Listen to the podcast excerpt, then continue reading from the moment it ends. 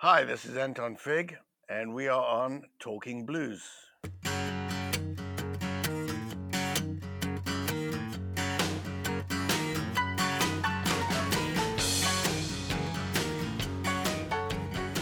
noticed that you started playing drums at the age of four. I, whenever I talk to musicians that started that early, it's usually classical musicians who might have started playing the piano or the violin at the age of three or four. Is in, in your case, was it something that you started or something your parents had uh, wanted you to do? Um, no, it's something that I started. I, you know, I did have a lot of music around me because my mother played piano, and my father had a you know big classical and jazz collection. So there was a lot of music around me, but I was always just drawn to the drums. And I think I just started banging on pots and pans because when I was five, my a friend of my parents bought me a, like a toy set of drums, and I remember being led downstairs in a blindfold and like seeing this little drum kit there. So I was obviously had, eh, had displayed a, a huge interest in in drumming. I seem to sort of vaguely remember banging on pots and pans at about four, but I definitely remember getting this drum kit. And then when I was six, my grandfather bought me, I think, a snare and a bass drum, and every year he added a tom tom, so that by the time I was about ten, I had a full kit. But so I, it, it came pretty much from me. I'm sure it came all from me, but I my parents eh, you know, they certainly, eh, you know, encouraged me to keep doing it. Right. got got support, but it was something that I just, you know, it's like it's weird. It's like sometimes I think like the drums chose me rather than the other way around. But uh, that sort of sounds a bit pretentious, you know what I mean? But but I I don't remember ever deciding. I just always did it. And if you always did, did you ever question doing it? No, no, I just I you know it's uh No, I just I just always I always, you know, did it and I loved music and it was something that I could do. I don't know how to explain this. It starts getting into things where you you know, you get affirmation from it. So is that a reason to do it or you start you start defining your personality as someone who can do this other thing or who does this other thing? I always kind of got into wanting to play music. It wasn't because I wanted to be famous, and it wasn't because, you know, I, I didn't want to play rock music to, you know, necessarily get more chicks, quote unquote. I always just did it because I absolutely love music.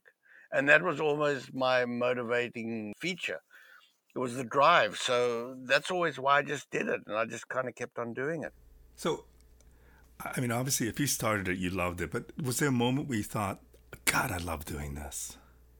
Like, there was that from the very beginning? I just always did. I I always I always did, and I just wanted to, you know, get better at it. I, I don't know. I, it was just something I was always doing. I've always done it. I never really thought about why or what. And did you think that this, I mean, was it basically to follow, to become a rock musician, or could it have been any kind of music? I think it might have might have been anything really because I had this music around me. So my my in my father's collection, I mean, I would listen to you know jazz records. I would listen to Latin records. I'd listen to classical records. I would listen to even at a very young age, like you know James Brown records and like it was all the same. It made no difference to me. It was just all kind of music. I mean, there was some music that I understood better than others. I just loved listening to music. So, as you were growing up in Cape Town, did you, was it important? I mean, was it necessary for you to actually move out of Cape Town to pursue music? I, I presume that there's probably a decent music industry in South Africa. Could you have stayed there, or was, or was there a reason why you decided to leave and, and go to the um, conservatory? Uh, Right. Well, the music was, uh, you know, we had like Paul Simon Graceland record, the, Yeah. those backing tracks. It was that kind of music around Right. in in South Africa, but you know there was the when I was growing up, the political situation was terrible in those days. They had uh, you know the apartheid regime and all that, so musicians could play together at in the homes and on the at the universities. So that would happen, and I was in and I was in quite a few bands in South Africa, in Cape Town, Right. where where I was. I was in a lot of bands and successful bands, but local. And I always felt that you know, uh, and Cape Town was because of the apartheid situation and because of where it was in the world and there wasn't like internet connections in those days and we I didn't even grow up on TV but it's like the you know it was far away and cut off and I felt like I really wanted to come over and hear like the great musicians that were over here. I felt like I, I wanted to come over and, and hear more stuff and try and play see if I could play overseas uh, and play with musicians here. And my parents said to me that you know they would support me provided I got a degree. And so a friend of mine had been was going to the New England Conservatory in Boston, and so I applied for I, I applied for it and I got in. And it was weird. I applied for the jazz department, and I got in. They accepted me into the classical department. I have no idea why. And when I came over, I, I I did both degrees, and at the end they said you can have you know we can only give you one of them, but you can have whichever one you want. And so I figured, well, I'll take the classical one. But I was, you know, it was a fantastic time because I was playing in the orchestra and in chamber groups and in the big band, the jazz big band, and in small jazz groups, and you know, playing with in a lot of different bands out in the clubs at night. So it was a fantastic growing experience, and um, you know, I got to play with an awful lot of people. Had you had any training beforehand? Did you take drum lessons? Like, how difficult was it for you to get accepted into the conservatory? I I'm amazed that they accepted me. Quite honestly, I I had uh, very little training. I'd I'd done a little bit of piano lessons, and I'd studied with a guy from the Cape Town Symphony Orchestra, which was just sort of basic snare drum stuff and a little bit of timpani, and and that was it. I was self-taught. I used to go to the uh, some of the local drummers and say, you know, what are the rudiments and how do you hold the sticks and all that, and uh, no one seemed to know those answers. I mean, I just wanted to learn that stuff so badly, and there was no one there to teach it. Like nowadays, you can just look it up on YouTube. I mean, there there was nothing. You were just totally isolated and away from everything. In one way, it's good because you sort of it forces you to develop your own sound in a way. Like for example, I thought that um, say Ginger Baker, you know, I thought he was like hammering away on the drums. He's actually quite a light player, but because we just listened to records and we didn't really see any films and we we didn't see definitely didn't see any of it live you know, you just got like that good recording sound. So that's how I thought like everybody played. And, you know, in a way it helped me kind of, uh, well, I, I don't know about it helped, but it changed the way that I approach hitting the drums. I try and be like really fairly hard and consistent because that's how it seemed to me everyone played on recordings. Could you read music at that point? I could read it a little bit a little, you know, because I studied with a guy with a guy from the symph- from the Cape Town Symphony, and so we had to read. Uh, but I didn't do anything like too difficult. Then, sort of towards the end, uh, right before I left South Africa, I'd actually applied for the um, for the College of Music there, and I'd gotten in. I couldn't. I could only. I could read a little bit, but not not a lot. And um, but you know, reading is like a um, language. You know, you like learn little phrases, and those would be the words, and then you sort of can string them together, and that becomes a sentence. So, and uh, drum music is very kind of like big band, and that it's quite interpretive because they won't be telling you every single note to play like you're reading a sax line or something like that. So you kind of you, you sort of uh, you see like little figures written on top, and just by looking at them, you kind of know what they sound like, and then you have to set them up and play them, interpret them in a way. So that that I learned at school just by playing in the big bands a whole lot. Wow. Can I can I ask you about living in apartheid? What what, what Yeah. impressions that made on you as a young man growing up in, in South Africa? Well, it was weird. It was very strange because people, it just was so base, so terribly unfair. And you know, I was, I was, uh, you know, living on the good side of it, but there were millions and millions of people that weren't, and you can't help but feel really like, I guess, guilty. You know, it's just like, just totally wrong. I've never been that kind of a a human being. Actually, where I grew up in, in Cape Town, it was a very liberal part of the world, of South Africa, I mean. Right. And so, you know, the white in Cape Town were generally, it wasn't like the rest of South Africa where, where it was like, we hated the Afrikaners, which was like the white government. Would you have been able to play with a black musician when you were growing in up? the in your home you could and in the at the university. And we did. My parents would have parties and and uh, you know they would uh, they would have black bands and I would sit in with them. And there were people that came over and we would jam.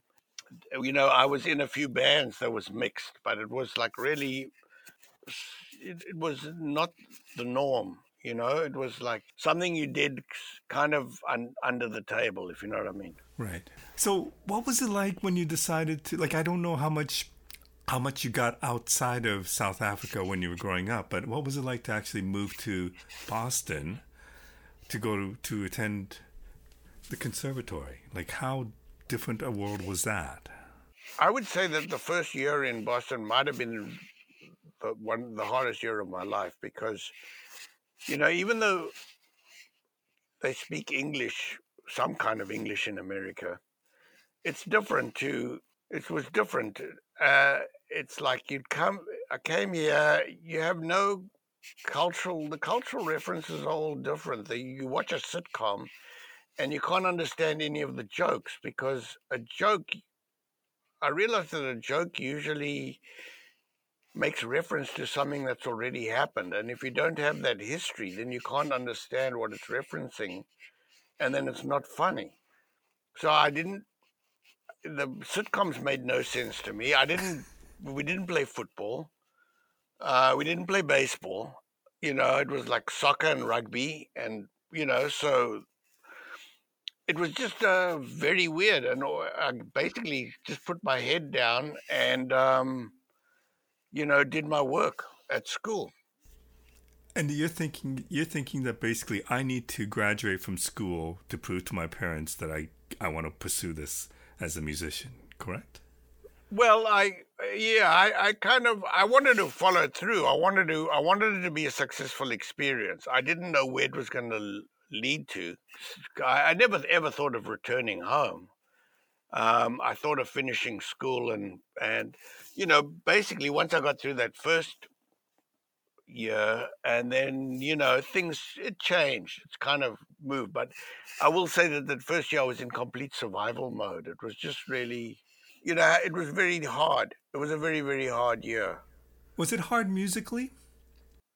well you know what i i i wanted to study jazz i was i'd grown up in south africa and uh, you know I'd, I'd heard a lot of different kinds of music i'd heard the african music and listened to classical and all that and then there was the british invasion stuff came over to south africa and i was really into that obviously the beatles and hendrix the Sto- uh, stones and cream and all that kind of stuff Right. but then, like, jazz started moving into like jazz rock, you know, Bitches Brew and all that. And I kind of thought to myself that studying a bit of jazz would make me a better rock drummer because I would have uh, like learn more different kinds of stuff.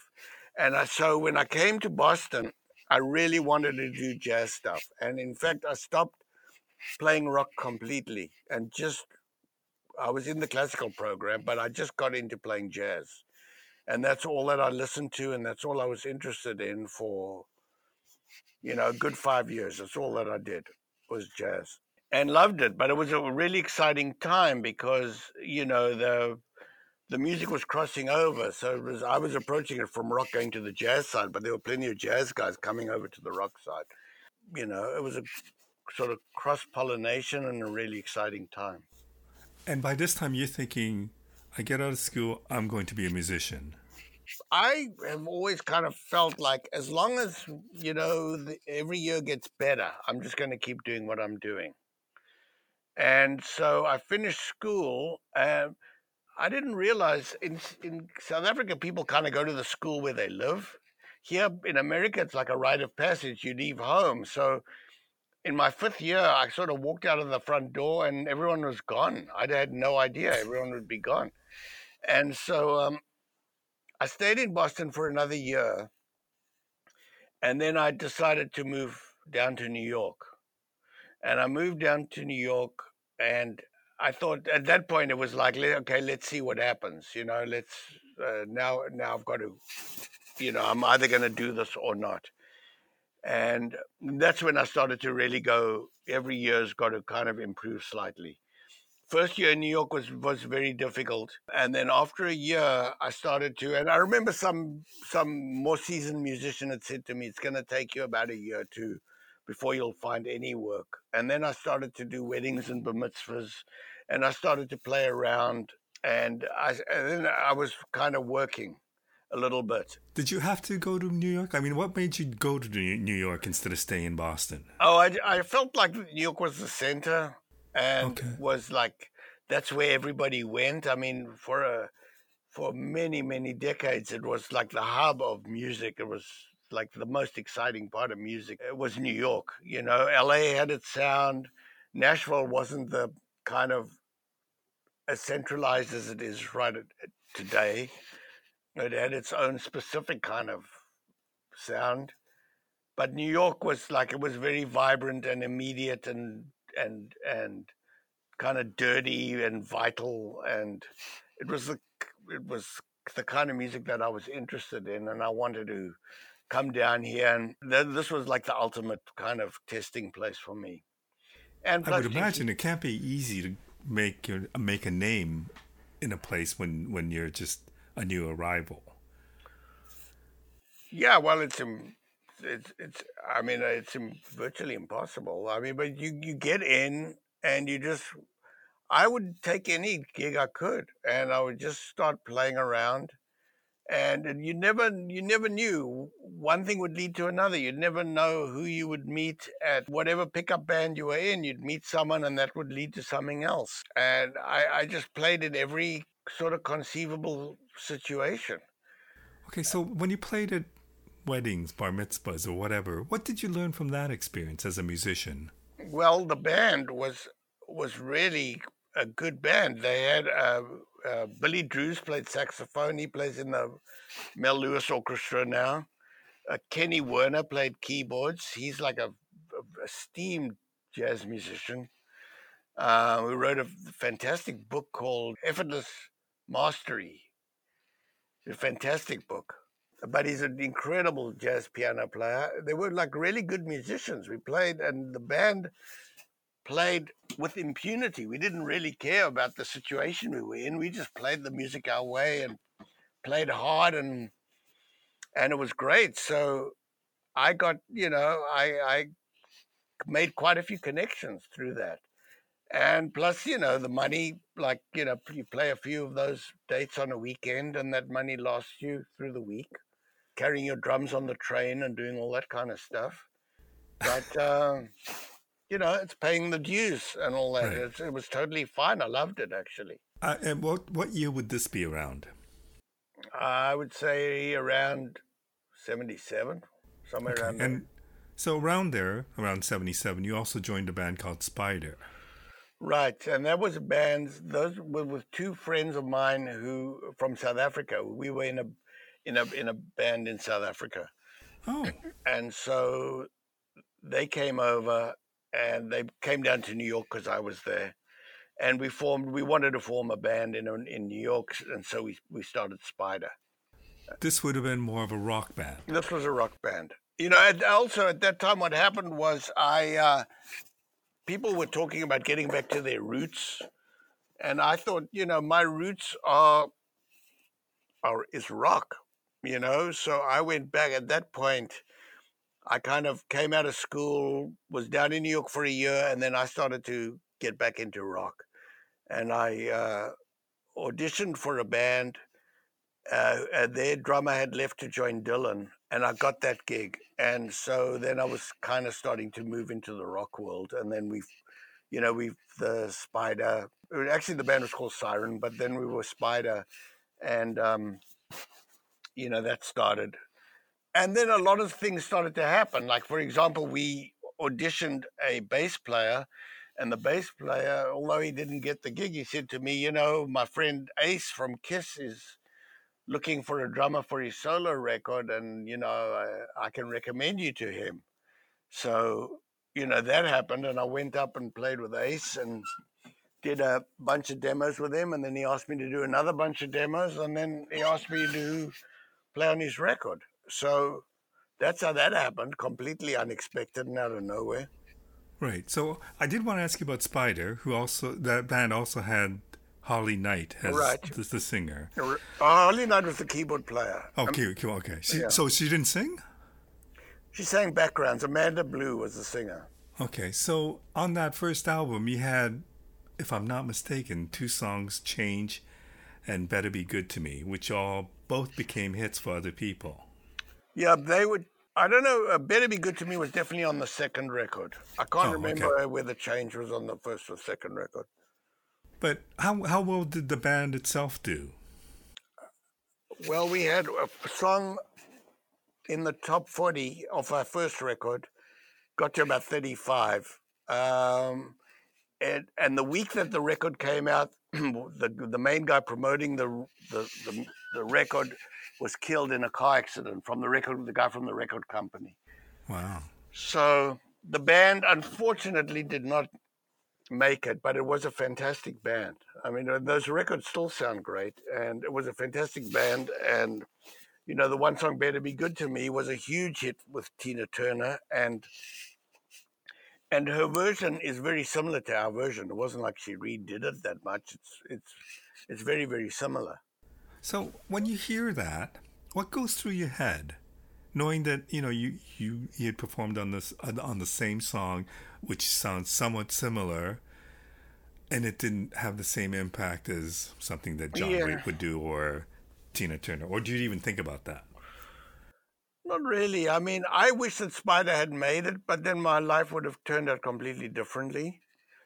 You know, I wish I wish it had, but it just didn't go that way. For whatever reason, it just was not meant to go that way.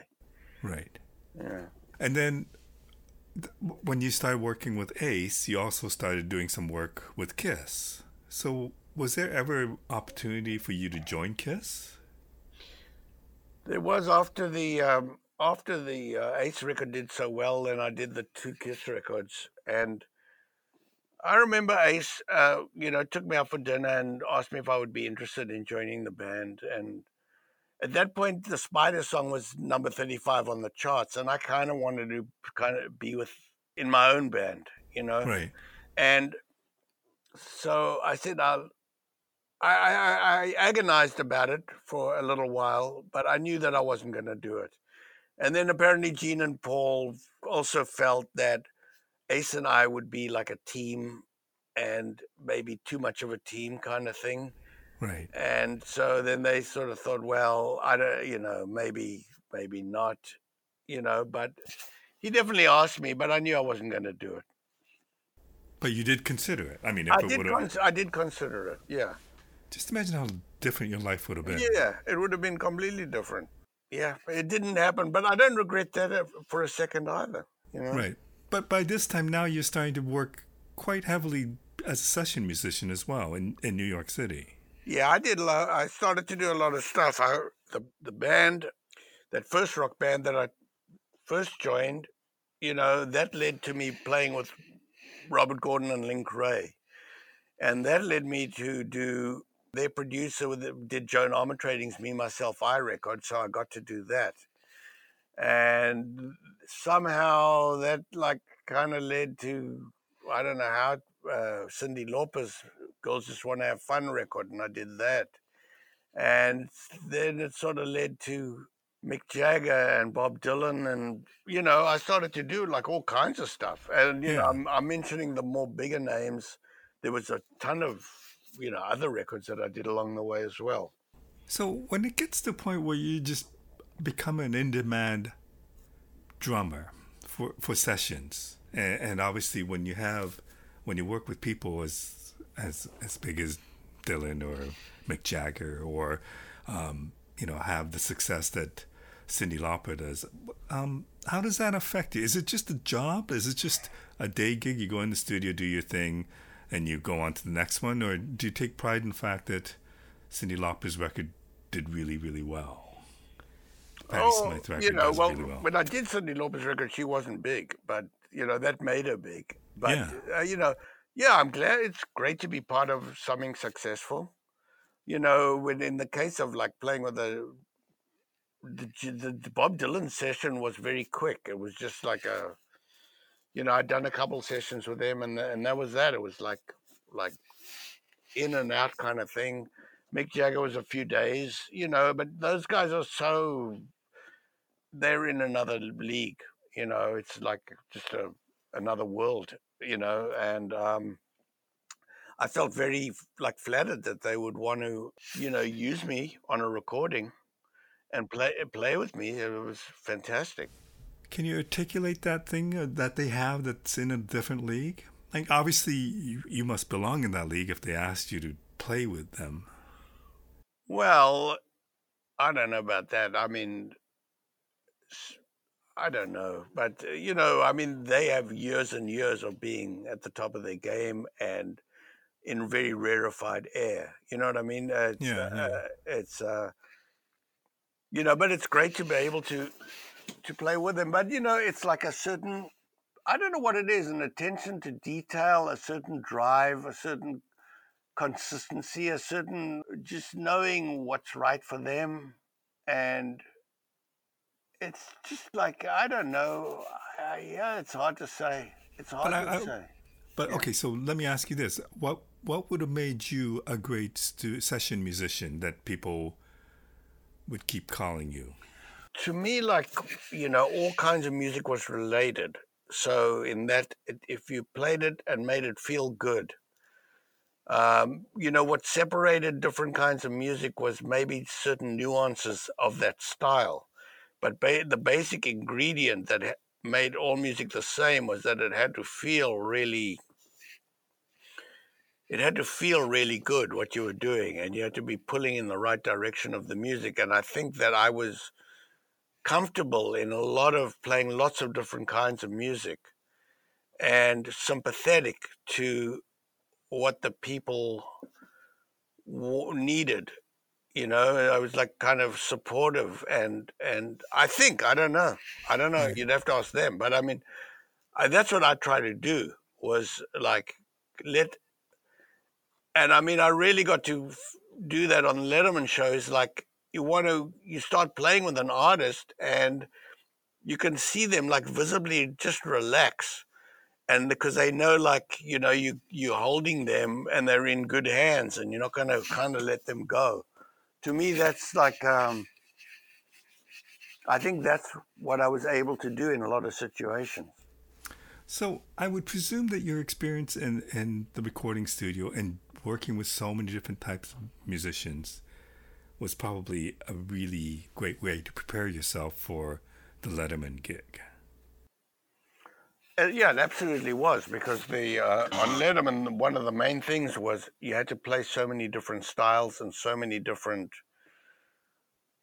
you know, different situations, and it wasn't the kind of wasn't the kind of things where you could just close your eyes and go with the music. I mean, there would a cue would come out of nowhere, and you'd have to suddenly stop, and you know, you'd be playing a reggae song one day, and the next day, you know, uh, backing up and uh, you know Tony Bennett one day and Bruce Springsteen another day, and you know what I mean, all different yeah, kinds yeah. of things.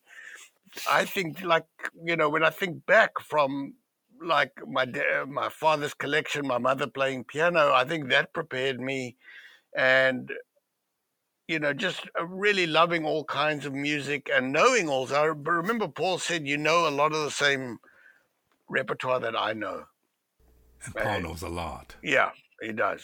Uh, he knows more than me, but he knows. I knew a lot of the songs, a lot of the stuff. So that was one of the, you know, that that really helped me. How how did you get that gig? The Letterman show. I would, you know, I would see Paul in, and I'd say, let me sub on the show because when uh, Steve Jordan couldn't do it, they would have different subs. Right. And he said, "Oh, you'll get your chance one day." And I, I never really got the chance, but I did do a couple of albums with him. We did the J- Joan Armatrading record. He was on it, and so was Will and Hiram was on that record. And then Paul and I were also on Paul Butterfield's last record before he passed away. Right. And I remember Paul and Will finally came down. I was playing with Robert Gordon, and they came down to watch the show. And I had a feeling they were checking me out. And finally, I got a call from Paul, and he said, um, "You know, Steve can't do the show. It's going to be away for a week. Can you do a week?" And so I did a one rehearsal, and we did the week. And Paul, actually, after the rehearsal, Paul said, actually, he's going to be away for two weeks. So I did two weeks on the show.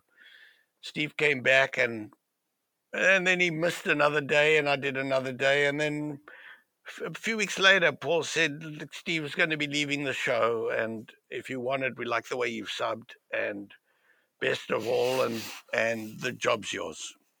Wow. Yeah. So it happened like really, once I finally got the call, it happened very quickly after that. How did you feel when you got that job? I was ecstatic. It was fantastic. But you know, I I went into a like a why me kind of situation for a while. Oh. It's like you know, there's so many great people. How did I end up with it? You know, but uh, and it, then it took me a while to grow into that, grow into it, and then uh, I sort of got to the point. Well, hey, I'm still here. I'm in fired yet, so I deserve it. But um, I think I was the right guy for the for the job. You know, uh, when I look back on it now, I was able to do everything that needed to be done for that job. So I, I wonder, with all the different kinds of musicians that would have come on that show and that um, you would have to adjust to and, and to play with and whatever. Actually, let me ask you, how did that usually work? Did you, would go in usually the day of the show early and do a rehearsal with the artist that you would be playing with? Is that correct? And have maybe an hour or two with them? Uh, we would get like the a tape, like you know, the night before, a day or two before, and so when we came into the show, we would be expected to know the song, Right. so that you could basically play it right the first time, because we wouldn't have more than like maybe half an hour with the artist. Okay. maybe 40 minutes tops, you know. And some artists, you don't want to hammer the song. You don't want to play it too many times because then it's stale by the time you do it for real. So, like I remember when we played with Sammy Davis in uh, Las Vegas, he didn't want to do the song. He didn't want to rehearse it at all. He just wanted to play it live. The, the, the director of the show insisted on rehearsing it. And so we did it once and then we did it on the show. And uh, to be honest, the very first time was better than the second. But uh, that's those guys, you know, they just did one take. Right. But so we had to come in, we had, uh, you know, expected to know it. And, and um, you know, you'd make whatever charts you needed. Sometimes you'd be reading, sometimes it would be your own homemade chart. And so you'd play it a few times and you know, they'd get the camera shots and all that, get the sound together. Maybe we'd listen to it, and then we'd go, you know, and that would be it. And then, you know, do the show, and then have to do the song. And uh, to be honest, that was hard because you don't know the song all that well. And then you do the whole show, and then you suddenly got to play the song, and you, it's got to sound like you've, you know, been on the road and been doing it for the last six months. You know, Yeah. so it was a, definitely a you know different set of muscles to to get together. I wonder if this, with with all the background that you've had listening to and enjoying and playing music, plus the, you know going to school for music. Was there ever an artist that you came across that you were completely challenged by during that time? Well, I mean, yeah, um, you know, uh, well, like first of all, when we played with Miles Davis on the show, No, I guess that. I mean, that was very intimidating. I was such a major fan of his, and It was so intimidating. But I remember thinking, like, when we actually did the song, I felt like I was it's kind of in the, it was a very, it was kind of soft, the song, but I was, I felt like I was in the eye of a hurricane, like in the very still part. And the music was kind of happening around me because I said to myself, I didn't come all this way in my life to not do a good job now or get nervous now. And so everything was very still and the music was happening around around me kind of but it came out really great and he made us sound like a miles davis band it was very cool wow. and then afterwards i hadn't really met him properly and i went marcus took me to his dressing room and he asked me about south africa and stuff and and then he said to me well you you got a good feel for them drums and like to me that was just the the greatest thing that that anybody has ever said to me. That coming from Miles Davis. So, uh, sure. you know, especially somebody who wanted to become a jazz drummer. Yeah, and I mean that has just like carried me. That'll that'll carry me forever. I can see why, and, and and to think that you had 29 years with that show. Yeah, amazing. I mean, I mean, we got to play. You know, when you play with the good guys, you know, you play with James Brown and you know Springsteen, and you know like we played with some incredible people, and it's just it's just remarkable, uh, you know, that you see why they are who they are. And you asked me before, what is it that they have? I don't know if I can put it in. I don't know if I can put it into words, but they've got something, that's for sure. And to see these people, they still, even um, years after their not even I wouldn't even say their prime after their youthful time. You know what I mean? They still yeah, had yeah. it. They were just more mature, they did different things, but they still absolutely had it.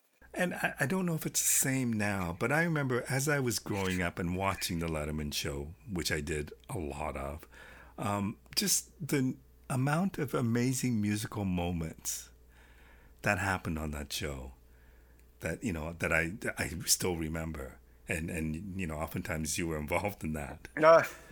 Because it wasn't just like okay, you play the song, that's it. But there were some really special moments. Oh, yeah, you know, and it's very weird, but I have like forgotten a lot of it. a lot of it, and people have to. I have to. Uh, you know, people will show me tapes or send me YouTube this or that, and I go, man, I don't remember that at all. I can't remember. I don't remember that. I mean, you know, I did over six thousand shows. Yeah and they do kind of blur into you know about 10 shows so they you know you just can't retain it all you th- i wish i'd written everything down i wish i'd written down everyone i'd played with and what song and you know i really do but i'm still finding i'm still finding stuff and you know it's like i get it's nice to see so throughout the years how did you improve as a drummer how did you become a, a better drummer than the year before I don't know. I mean, there's a part of me that thinks I play exactly the same as when I was six years old. I don't play much different. I might, I have more. Uh, I've been in more situations. I can anticipate stuff that's going to happen better, perhaps, and I have more experience. But you know, it's it's weird. I don't want to lose that that first kind of vital completely natural thing that I I think that's been the thing that excitement has been more what sustained me. Hmm. And and did did the formal education ever get in the way of that? I don't think so. I don't think so. I eh, you know it like eh, like with many things it comes out later. It's like eh, being in a lot of you know a lot of the situations were adverse. They were difficult in the beginning. Right and a lot of the thing a lot of times just working through things gives you the confidence to know that when you are when you have something difficult to do you know you're going to be able to do it you may not know exactly right at that moment but you know eventually you're going to be able to do it so it's you know that i see that overcoming obstacles and i don't know if that answers the question about formal education but i think it's a it's a good thing because you just it helps you then you can solve with confidence this, the next time. Okay so speaking of confidence did you ever lack confidence about your playing? I'm trying to think how to answer that because i could there's a part of me that could say all the time. And there's a part of me that thinks, no, you know, I, yes, I think the, the short answer would probably be yes. I think, like, you know, when I said about Letterman, like wondering why me, that would be like, you know, that I was, you know, wasn't sure that I was, you know, deserved it or was the right person for it. Um, you know, even now you look, you listen to people and you go, wow, that what they are doing is just so far beyond what I'll ever be able to do. I kind of wish I actually had a bit more confidence, quite honestly. But I, I wonder if that not having all uh, or wishing that makes you a better musician. It could. It could make you more sympathetic to more, not sympathetic, more like sensitive to what's yeah. going on. It's quite possible. There are people that have unbelievable self confidence that that don't play very well because of that. I don't want to be a bull in a china shop either. I think I have like a, a healthy human dosage of kind of confidence and but also like kind of trying to I sort of got to check up on myself and make sure that like I'm not getting too far ahead of myself. Right. So when you were with the Letterman show, and and I nobody probably would have predicted that it would last as long as it did, um, but in your mind, as long as it was going on, you were happy being there. It was. I was very happy being there, but you know, it goes through. It's like a long arc that you go through, and but when Letterman Letterman called us into his dressing room about a year before the show ended, and he said, "I just want to tell you guys, I'm, I'm I want to tell you guys that I'm going to be leaving. I'm going to be stopping the show, and it'll be about a year, and I'm going to call CBS now." And and then that night he announced it to the audience as well. It was almost immediately. I was like, "Okay, the show's done." I never gave it another thought. It was like, the show's done. I'd been doing Joe Bonamassa's records, and I kind of had a feeling like I was going to be doing that gig next anyway. So I, you know, when the show was done, it was done the last year. I mean, I did it. It was it was sad, and it was what was really bizarre was like the next day, the whole set was dismantled. I saw a picture of my drums uh, when I left the show. On, on my video, on my sorry, on my website, I got a video right after the last note of people just in a daze walking around the stage but the next day, everything was dismantled, and it was very much like a death. It was like, you can never put this back together again. It's just been torn apart, like blown apart, and that's the end of it. And I just moved on. How difficult was it for the last year, knowing that it was coming to an end? It wasn't. Not for me. It wasn't difficult. I was just like, maybe it was time. You know, maybe I was ready.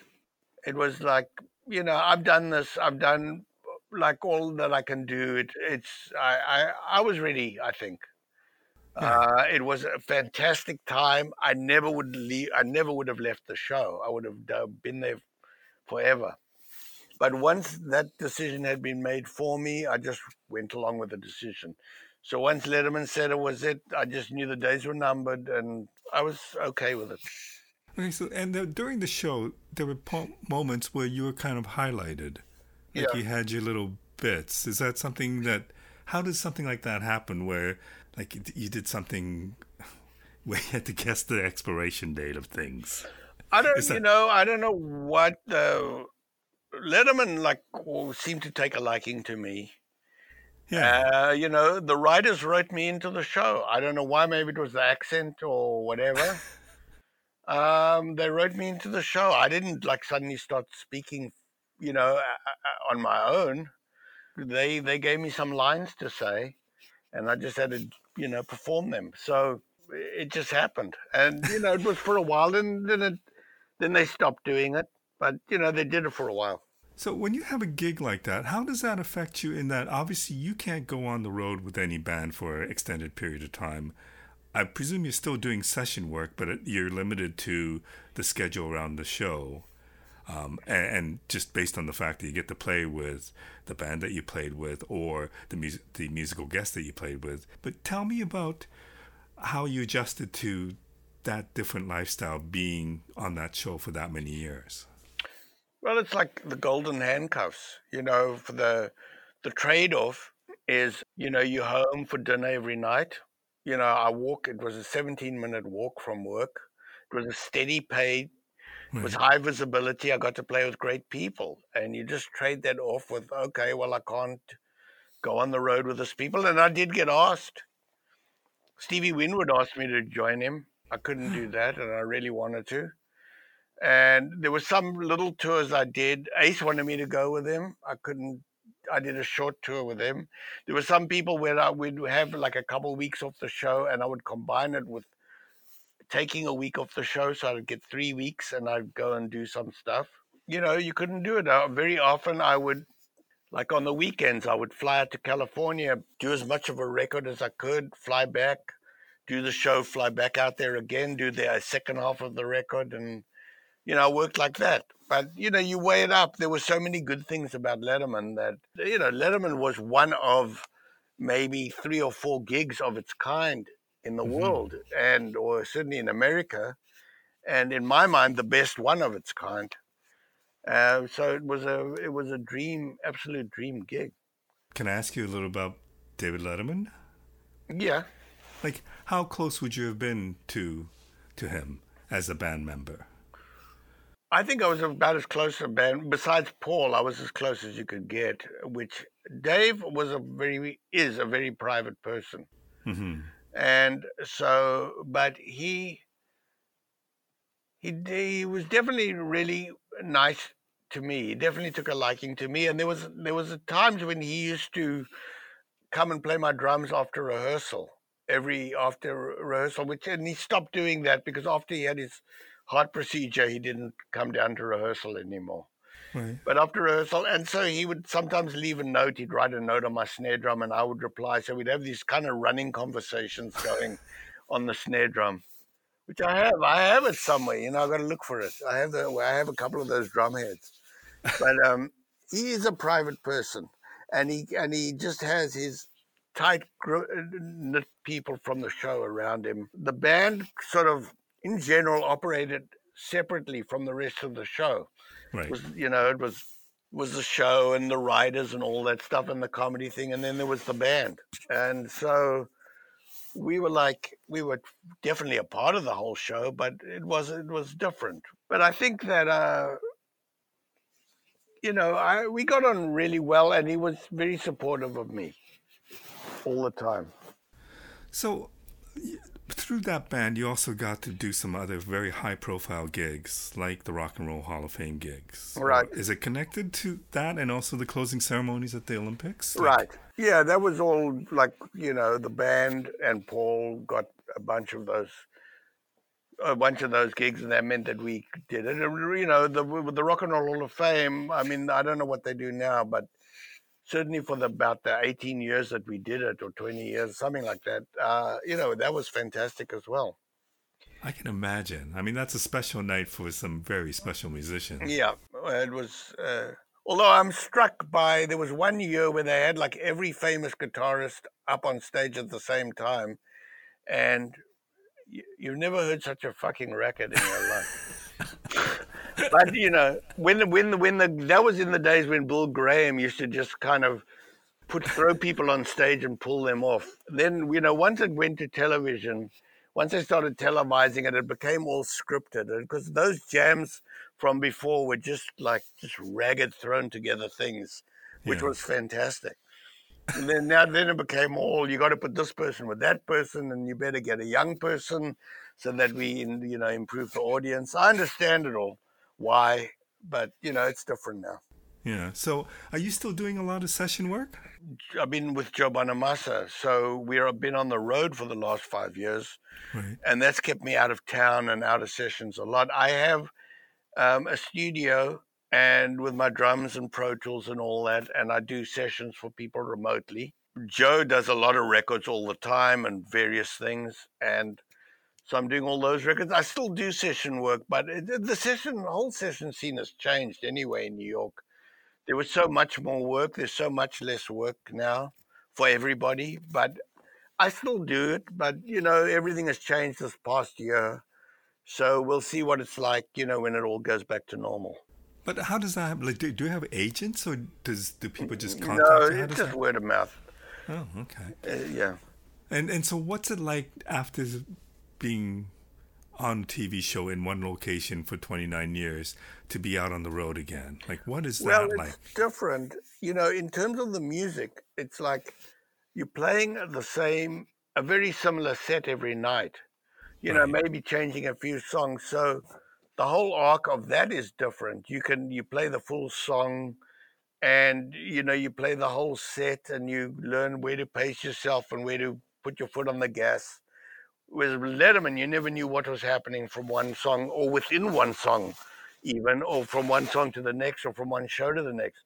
This has got a similar. This has got the same thing. The band goes through peaks where it's like really fantastic, and then it like it struggles with the some songs you struggle with, then they come right, and it's all about sort of think of it like a roller coaster, but like a like a fast moving but really well oiled. So you turn the corners really nicely, and you there's no like heavy jerking going on. You want to make the band just really kind of like I don't know how to describe it. Glides down and through over the ramps and all that, and it's just really smooth. That's how I kind of picture it.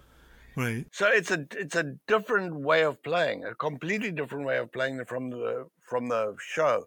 What is but what is very different is the tra- constant traveling, and even though Joe travels on a like a very high level, we we stay at fantastic hotels and we on like nice sleeper buses. You play the gig and you get on the bus and you go to sleep, and then you wake up and you go into your hotel. You know, we we travel really nicely, but it's it's a lot of work and it's no it's not in a back of a van all the time and you know it's like there's much harder ways of doing it Yeah, yeah. but it's there's also even easier ways you know we don't have private jets and that kind of stuff but we're out on the road for uh, you know a big stretches of time bunch of tours a year and year after year after year he really does work a lot so this is this year off now has been the first one i've had off for a long this is the longest i haven't played in a in 40 years or something Yeah, I can imagine. And how I have am- you adjusted to that? Well, it's weird. It's, it's, it's different. You know, I have been doing stuff in the studio. Fortunately, I've been. I actually got a film score that I did, and I've been doing a. I'm working on a record for someone right now, and I've had various projects. So I've kept creative, but you know, your chops. It's not the same as when you like hammering away five nights a week, and you really got your chops fired up. But was it difficult to get back into the road and and do become the road musician or the the touring musician after not doing that for so long? I, I don't know. I'll have to see. no, but when you started after the Letterman show. Oh yeah, no, no, no. That was that was easy. That was it was kind of because it was all new. You know, I mean, it'd been so long. It'd been thirty years, Yeah. and I didn't tour all of. I toured a bit, but you know, not extensively because I was in New York in the studios a lot. Although I did Spider did some tours with. Uh, we opened for Alice Cooper for for a bunch of months, but um, yeah, you know, I don't know. It's it's it's you know, I mean, I just I try and go with the flow as much as possible. It's like this is like this now for whatever reason. It's like this, and try and get into it and make the most of it, and then it'll change and it'll be something else. And I and I try and sort of have that attitude about everything now. Uh, When you look back um, at this amazing career, from that young kid who started banging away on things at age of four, to all the people you've played with and all the amazing experiences you've had, how, how do you look back on that journey? Well, I'm still looking ahead. You know, I'm not looking. I, I'm not looking back yet. However, I would say that I just I can't I can't quite believe that I've got to do play with so many fantastic musicians that I've played with. I've really played with a lot of different people and a Mhm. lot of fantastic people. I never would have thought that I ever would have done that. And I feel like incredibly grateful and lucky that I got to got to play with so many wonderful people. That just really does feel amazing. Wow. Um, Yeah. My final question to you, and thank you so much for doing this. What's your relationship with your drums like? Well, how would you describe that relationship? I. Oh, I don't even know how to answer that. I'm looking at them right now. I'm looking at the set right now. I'm sitting down in the. You know, gee, I don't know what to say. It's something that I love to do. It's something that I, you know, I sort of feel like I've got. I if I just, I'm still learning how to play the very first set of drums that I got. I'm still learning just the very first set. That's how I feel all the time. It's it's like how do you just play the first the first drum set? There's so much to learn. There's so there's so much to do on it. There's so much you can do, and there's so there's so much to learn on it. It's it's at times it's overwhelming, and then times it feels if I can just grab and do be able to do a little bit of that at a time, that feels great. There's times when the the kid just kicks my ass, and there's times when I feel like I can really I'm driving it down the highway really well. It's it's it's it's a lot of things. Wow. Yeah. Anton, thank you so much for doing this. Um, I, as I said, I grew up watching Letterman, so mm-hmm. I grew up watching you for many, many years, and I was a huge fan. Mm-hmm. So the chance to sit down and talk to you is a big thrill for me. So thank yeah. you so much. Oh, it's a pleasure. Thank you, and thank you for it was a lovely interview, and you asked really great questions. Thanks. Yeah, thanks.